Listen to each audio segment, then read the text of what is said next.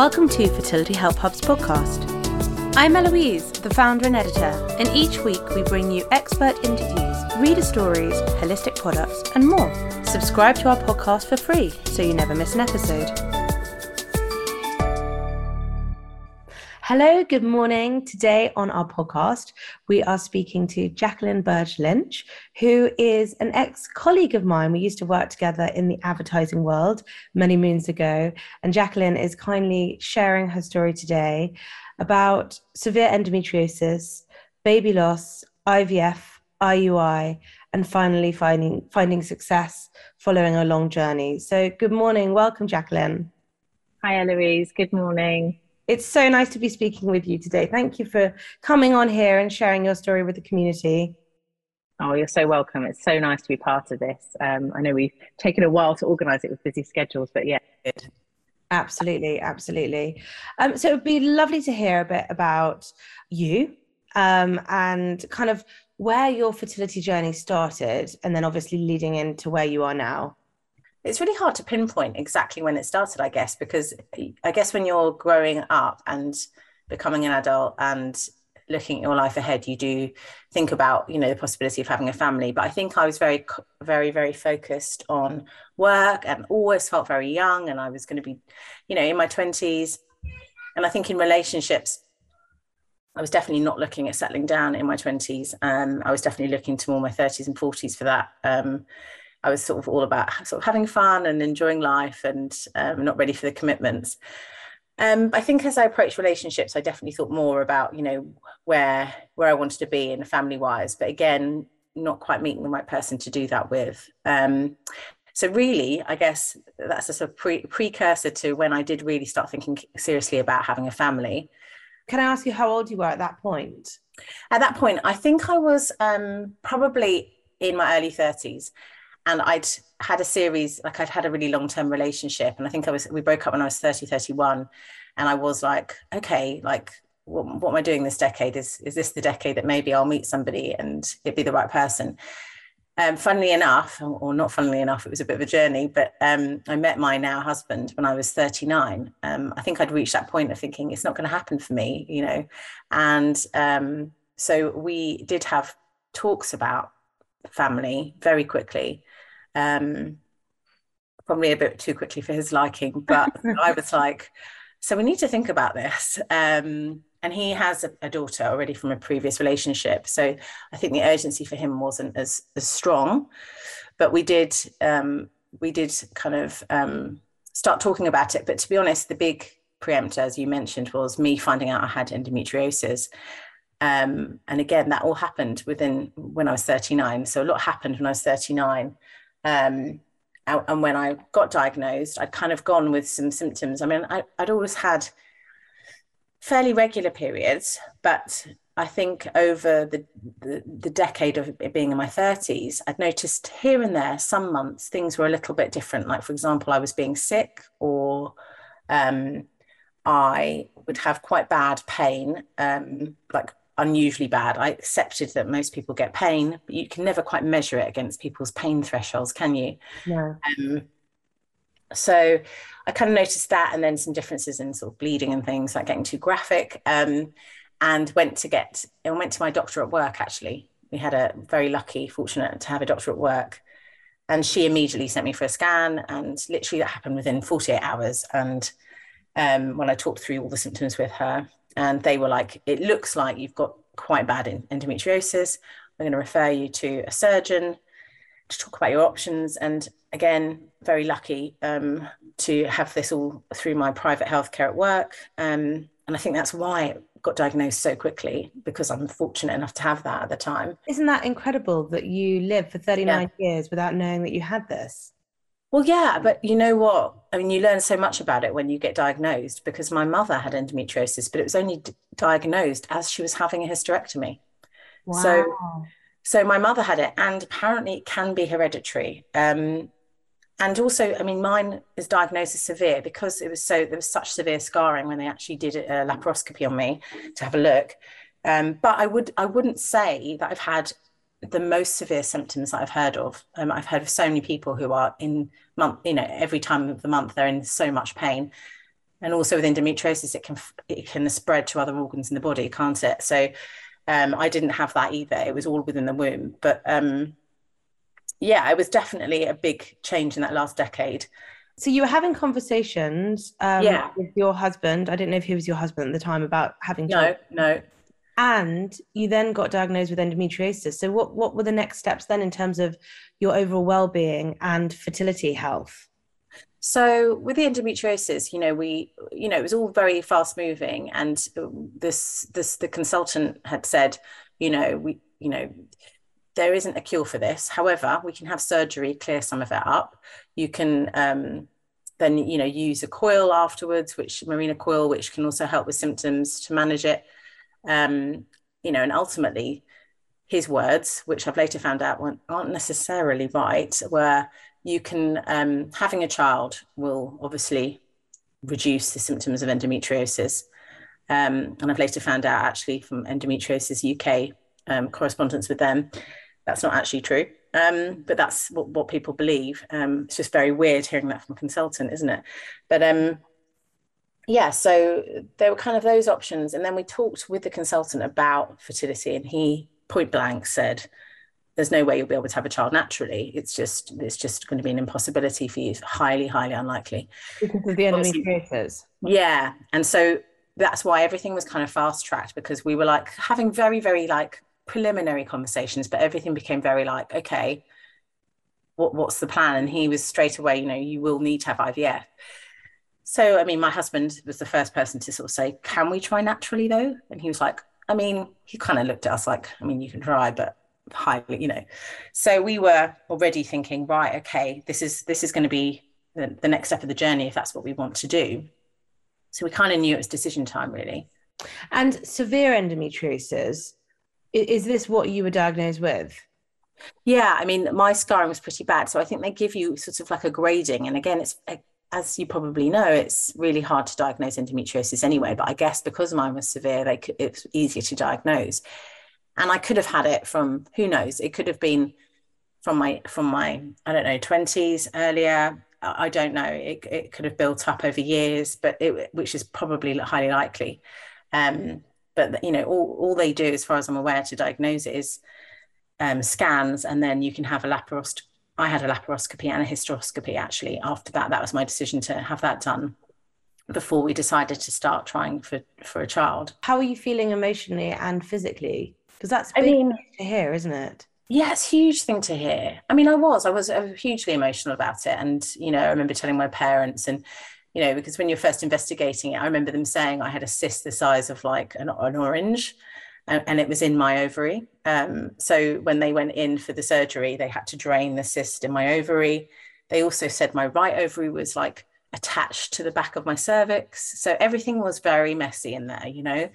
Um, and it, was emotional and it was kind of like oh you know i want to be able to make the decision myself not be pushed into this corner you know of hurry up hurry up you know the pressure becomes so much more intense as if it wasn't intense already in your 30s mm-hmm. um, so yeah it was it was definitely like okay we need to sort of really be happy and aligned with if we're going to move forward and decide to have a family together so what happened next so, so we had, so I had the surgery in the February. So I think I was diagnosed in potentially, it was the end of summer, early autumn in the year before. So I decided to have the surgery in February and there was like a few weeks off work. So I ended up having the surgery and I ended up actually being off work for three weeks.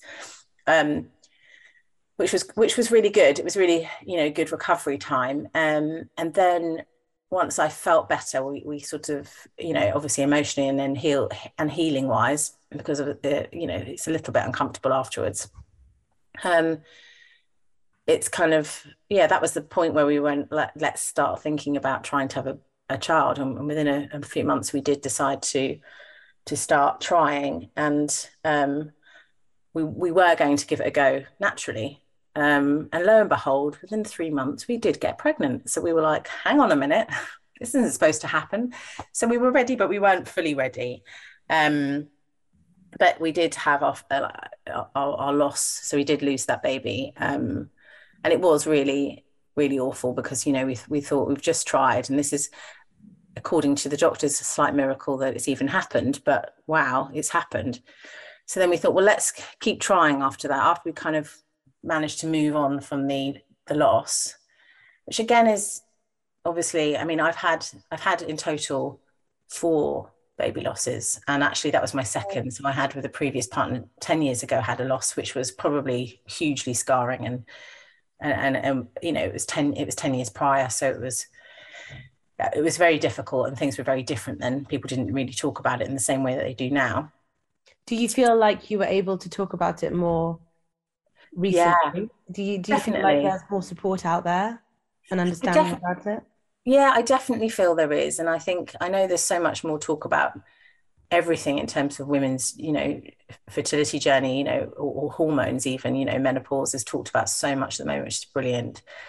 Baby loss, um, but yeah, no, I definitely felt because it was very much when I my first experience of baby loss was really awful because I was quite far along, and I went to work and no one at work knew what to do. My boss had no it was lovely, but didn't no one knew what to do. There weren't any guidelines. What do you you know? And I was going into work and something could have happened in the office. It was awful, and I was I was very traumatized by. Did have to have the procedure the D&C in the hospital, but I was so traumatized by the whole experience because, you know, from going into having your your 12 week scan to finding out the baby's heartbeat wasn't there, to then having to walk back through all the pregnant women and then go home because I didn't know what to do. I didn't know whether I should have the, the procedure in hospital then. I didn't know whether you should take the medication they give you to bring on the miscarriage. I, you know, I didn't know what I was doing. I had no idea. And no one else really knew what they were doing. I say it was 10 years ago, it was actually probably 13 years ago. Yeah, 13 years ago. And it was just a blur. And I, even now, I remember the side effects of the trauma of it. I remember waking up one morning and I couldn't see, and I'd worked myself into such a state that I couldn't see in the morning because wow. because I was just so mentally like drained by the whole thing. And you know, and then finally I had the D&C and and then I think I went back to work again the next day. I just didn't know. I didn't you didn't no one knew what to do. Um did you get support through work? In that particular so that was the one that was 10 years ago. Um I, my boss was lovely actually, but they didn't know what to do. And I don't even remember anyone talking to HR and I don't remember my partner knowing what to do at the time or my family. Whereas now it would be like you have you can't go to work, come home, HR would give you any kind of you know assistance and advice and absolutely. You know, absolutely. It would be it very it's a very different scenario and it's hard to imagine that that was only 13 years ago but yeah, my experience of baby loss this time was definitely different. I wouldn't say it was hugely positive. It, it wasn't markedly improved, mm-hmm. but it was. Um, people still don't know what to say, or people who've not experienced it close to them or around them. I think really don't know how to to handle it. Had you but told people the, that you were pregnant? or at work, you mean? Well, yeah, or generally because um, it's it, it's such a traumatic experience, isn't it? To yeah have people sort of asking you questions and not knowing how to grieve. Yeah. No, I mean, I I definitely. So the one that we were just previously talking about, the, the pregnancy where we just tried after my um, endometriosis the operations, the laparoscopy and the hysteroscopy, I um, I definitely told people that I was pregnant earlier, and that is because I believe that you need the support through whether you you know maintain a pregnancy or if you do lose a pregnancy. I think you need the support in both ways. So. Mm-hmm. I did tell people earlier. I didn't tell work because I don't, I just don't feel it's such a high pressured environment. And the agency I was at, it, it, you know, I think I, I told one friend who's a friend outside of work at work, but that was it. But I didn't feel, even though HR and this and the they have everything set up, you know, they you people know what to say to people now, but whether people really understand and are able to communicate in a way that is helpful to someone who's had a loss, that's I think that's another thing. Absolutely, I completely agree. Mm. So what so what happened following the initial loss with your now husband? So so we we lost yeah we lost that baby and i think because i had been through it before it definitely didn't make it easier but i think i was more prepared for how to deal with it and also the loss was a like a natural loss like i didn't have to go into hospital which isn't pleasant at all. But I think we were just really in it together and we were like, okay. And we somehow managed to get ourselves together and and move on. How did he re- sort of respond to the loss? And how did I mean, yeah. how was your relationship? Well, he yeah, he was gutted. I think he was just by my side. I remember him just being by my side. Like he wasn't sort of, you know, life didn't just go back to normal. Um, we just talked a lot, and I think um, it did affect him. I think it's it's difficult, isn't it, being the male in, in the relationship because they're so conscious of because it's physically happening to you. Um, they can only kind of watch and be there and support rather than they can't go through it physically, can they? So um, I think it's a different experience.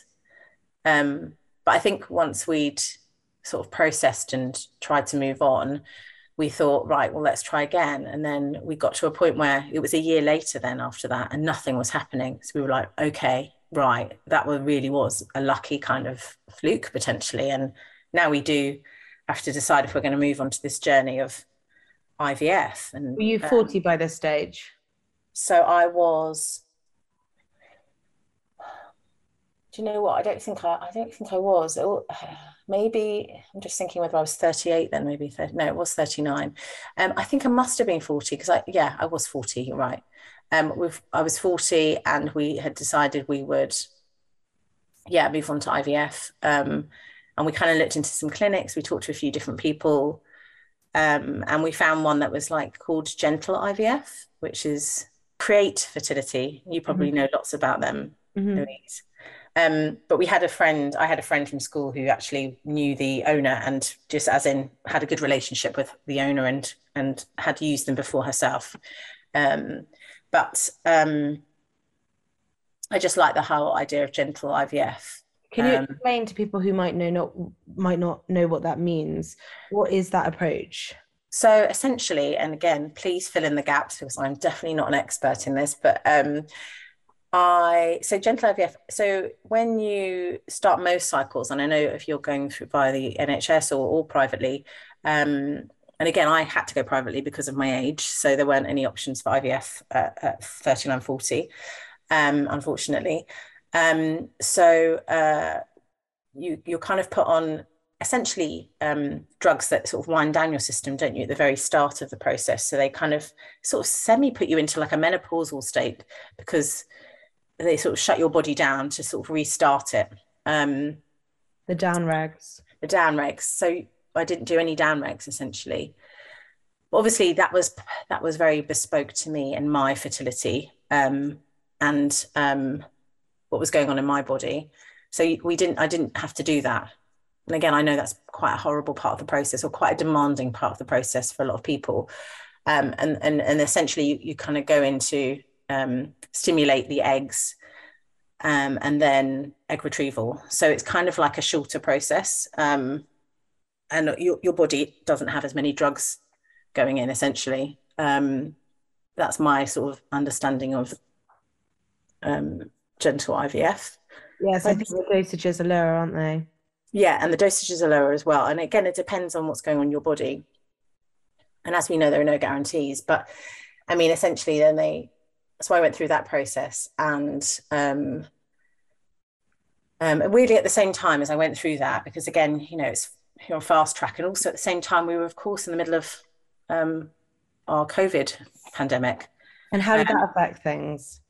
Well, I think I felt like, so I had had talks with um, hospital. Um, so NHS wise, I, whilst I wasn't, um, I couldn't have IVF as in for free. I couldn't have it on the NHS. Um, I could have IUI. Um, and I think that went up to age 42. So I was in within the bracket of that. But obviously, the success rates of IUI are much lower than IVF. So, the, was this on the NHS? You could have that? Yeah, in my area, up to 42, I could have IUI. So we had in our heads, okay, well, well let's try this IVF and then maybe we could try IUI if it was a bit of a backward way of doing it, but we just thought, you know, let's if we got under time pressure let's get cracking and let's you know so we did the IVF and you know it's again stimulated eggs. And funnily enough I mean they I think they were looking at everything and they were saying you've got quite a few follicles. It should you know this is looking good. But they ended up only getting one egg. I say only it was one magic egg obviously because then we got pregnant with the IVF cycle. Um, so we were like wow you know amazing. You know we, we couldn't have imagined it going better in a way. But then sadly we lost again we had baby loss. Um, so I'm so sorry. You've been through so much. Oh, thank you. I know it's, it's it's so weird when you talk about it because you have this time to heal, but you look back at the time and it's it's soul destroying. Um, but yeah, we we were just like, oh wow, you know, and you build, you know, your family are involved. You know, my parents, you know, my mum had given us some money to actually do the IVF. You know, so everyone's very involved in it, you know. And there's something weird about when your parent gives you help, you feel so that they're invested emotionally, but they're also invested financially. And in no way would my parents ever feel like that. But it just was like, oh my God, you know, there's pressure on it and there's a, everyone wants it so much for you. Um, but yeah, so that was like a blow. And I think we felt like then we were like in, in the chain, like I was in the middle of it. I was in the zone. It was like you know you you read so many different articles don't you? And you have so much information. And people you know when you start following people on instagram and your socials and you're kind of thinking okay yeah they did it eight times and now they've got a baby or you know and, and then you have to like also think you know we'll be okay if we don't have a baby. Our life is going to be lovely. You know you're building two separate lives because you're thinking i can't make everything about having this baby because life must go on and we can build a beautiful life. And then on the other hand you've got wouldn't it be lovely? We'd have this whole life then with our own child. And so you're trying to build in your head these two different worlds and you don't know which out what the outcomes can be. About the baby loss yeah. you've experienced would you say that each of them have felt different? Yeah yeah they have. I think the very first one was super super traumatic for so many reasons i think it was basically um, i felt too young I felt way too young. Um, I wasn't ready for it. And I think then I was, then I had wanted to keep my baby. I'd wanted to do it. And then it, the loss at like the baby was like 12 weeks or 13 weeks. And it was just, it was, it, you know, it was quite, well, it was a developed pregnancy.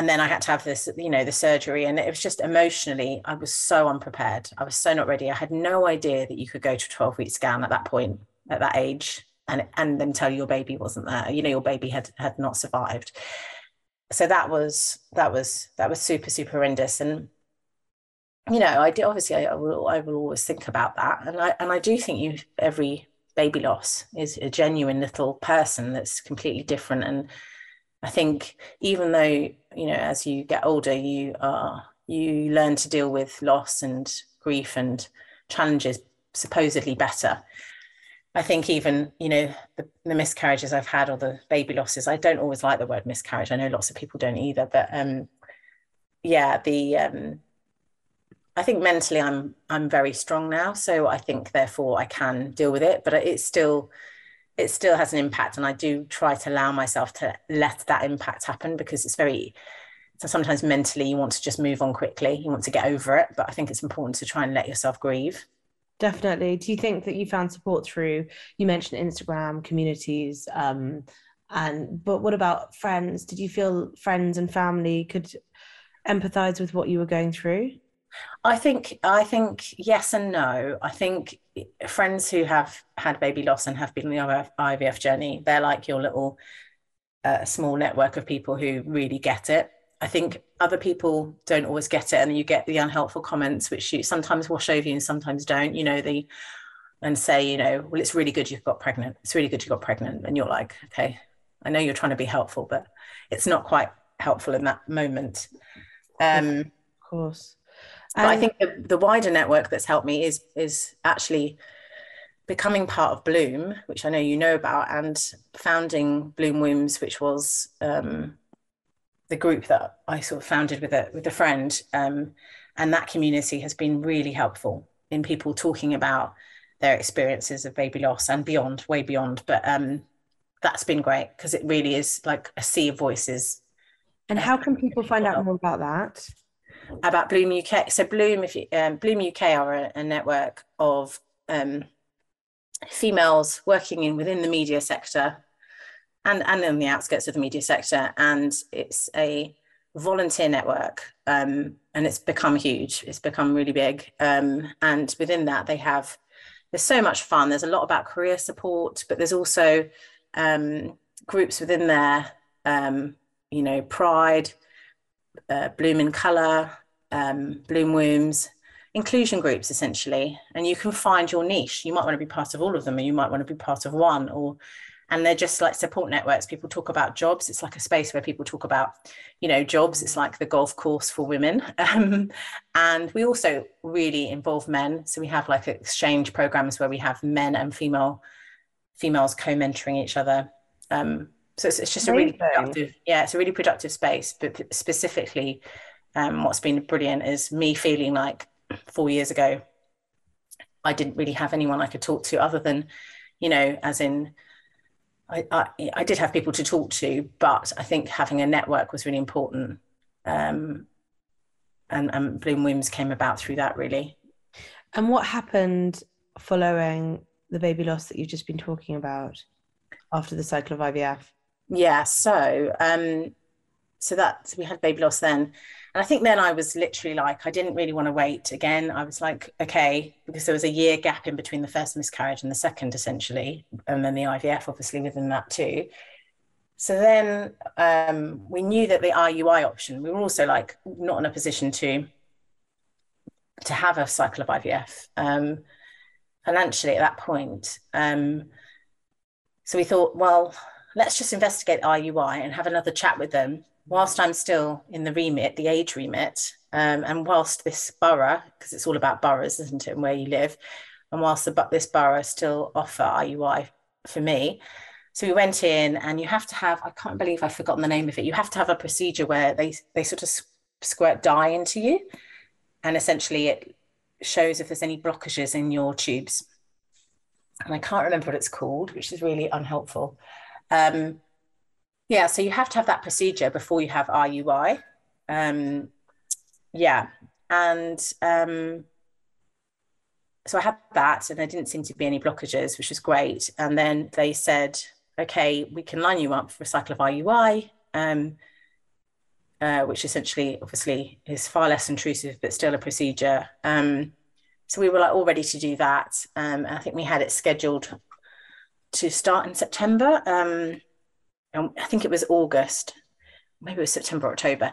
Anyway, so in the, in the interim, we had planned a little break. We were going to Lyme Regis in early September. So we were all kind of set, and we we decided um, so September it's my birthday, and we decided we would, um, you know, go and stay somewhere, have some champagne, have some oysters, go to down by the sea. Anyway, we, so we were having a great time. I think we were away for three or four days, and we knew when we came back we'd be starting again um, and then we ended up in Lyme Regis. We kind of went around some places on the coast and um, we went for this lovely dinner um, and was looking out to sea. And I think I knew that day, I was like, oh, something's a bit up with me. Um, and I knew I was due my period, but hadn't come. So I thought, wow, this is this is silly because this isn't going to happen, but I'm going to get a pregnancy test. And I sort of did it sneakily whilst my um, then fiance um, was um, he, I can't remember what he was doing, but I quickly nipped to, to Boots and got a pregnancy test anyway. And I, as we went to the restaurant, this lovely restaurant that was looking out to sea, I went to the toilet quickly and I did the test. And lo and behold, I was pregnant. And I was like, is this real? What what's real? You know, like, can I be excited about this? Because it's very hard to be excited when you had so many losses, but it's also like this isn't supposed to happen because everyone's told me it's not going to happen. So why is it happening again? Like, you know, my friends are going to be thinking, you know, why is she telling us she can't have children? Like when she's basically got pregnant twice now, naturally. Um, it was it was brilliant news. Obviously, I then told him over a glass of wine at the table. I decided not to have wine at that point when I realised, okay, this is um, no judgment, obviously, for anyone who likes to have a glass of wine. Mm-hmm. Um, so yeah, so I told him over for lunch, and we were like incredibly happy. But again, it's that thing, you know, you can't relax until you're further down the line because you're you've already, you know, you've reached this this stage before, and it hasn't gone as you thought it would go. So yeah, so then we that was in the that was in the September, and yeah, we had our little boy in May last year. Oh, so many congratulations. I'm so Thank happy you. for you. It's such Thank a you. journey that you've been on to get there. I know, crazy journey. Journey. And then you mentioned that um, it's also been difficult sort of getting back into the workplace and sort of balancing that juggle since you've been on maternity leave. Yeah, so yeah, I mean, again, all the friends and family who have or have become parents and have had to b- balance and juggle it all. Um, yeah, I've been back working. I'm now freelancing, so I'm not back in my old job. I'm um yeah, I've been freelancing, and that, that's kind of great because there is some freedom in that. In that, the responsibility is slightly less, but you still obviously you're still a professional. You still want to do really well. Um, yeah, I think it's it's I think it's the balance of when I was on maternity leave, even though, you know, especially the first three, six months are so full on and intense. Um, I think, you know, you still, even if your day is completely haphazard, you might hopefully, when the baby's asleep, be able to get some sleep in, at that point, if you're lucky. Um, but I think going back to work, it's just like a, a non-stop sort of uh, hamster wheel. You're just like, you know, trying to to juggle it all. And i always think you know i've got one child. Wow what must it be like with two? And what must it be like doing it on your own?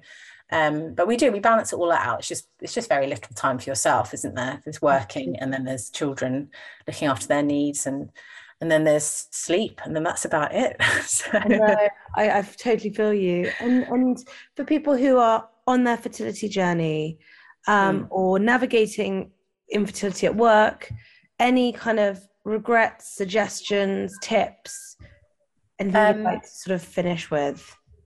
Do you know what? You know how people say um, leave loudly, and you know how people will often say at five o'clock, or you know, or, or if they have to go leave work, they they sort of apologize. I would I would kind of say like put your put yourself first. I don't feel don't feel um, that you're being selfish or that your needs aren't hugely important. It's such an important time for you as someone going through assisted fertility, you and your family, you know, you have to put yourself first. I have I have a friend who's um who's brilliant and you know, I think she struggles putting her, her needs first sometimes.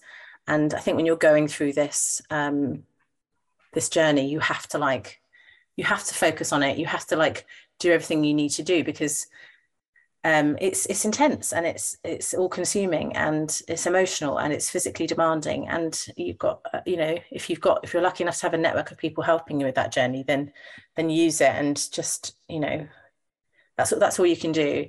I, I think I, I, I don't have any major regrets. I think um, I don't feel like I was an older mother uh, you know starting my journey at 39 but in some to some people that is older and having my son when I was I was pregnant at 41 had him at 42 um, I, I um, you know, I didn't feel old. I mean, I can't compare because I obviously didn't, you know, I haven't had a child at 29 or, um, but I, think, you know, not being too tough on yourself and giving yourself the space. And, you know, you can't always give 100% every aspect of your life. And especially if you're going through this journey, got to give yourself uh, the amount of headspace and, and physical space and rest that you need to do this properly, I think. Absolutely. I couldn't agree more. Thank mm. you so much for speaking with me today. It's been really lovely to speak to you and for sharing your story, uh, which no doubt so many people will resonate with so many people. It's um, lovely to be speaking with you again. Oh, you too. Thank you so much, Eloise. Thank you.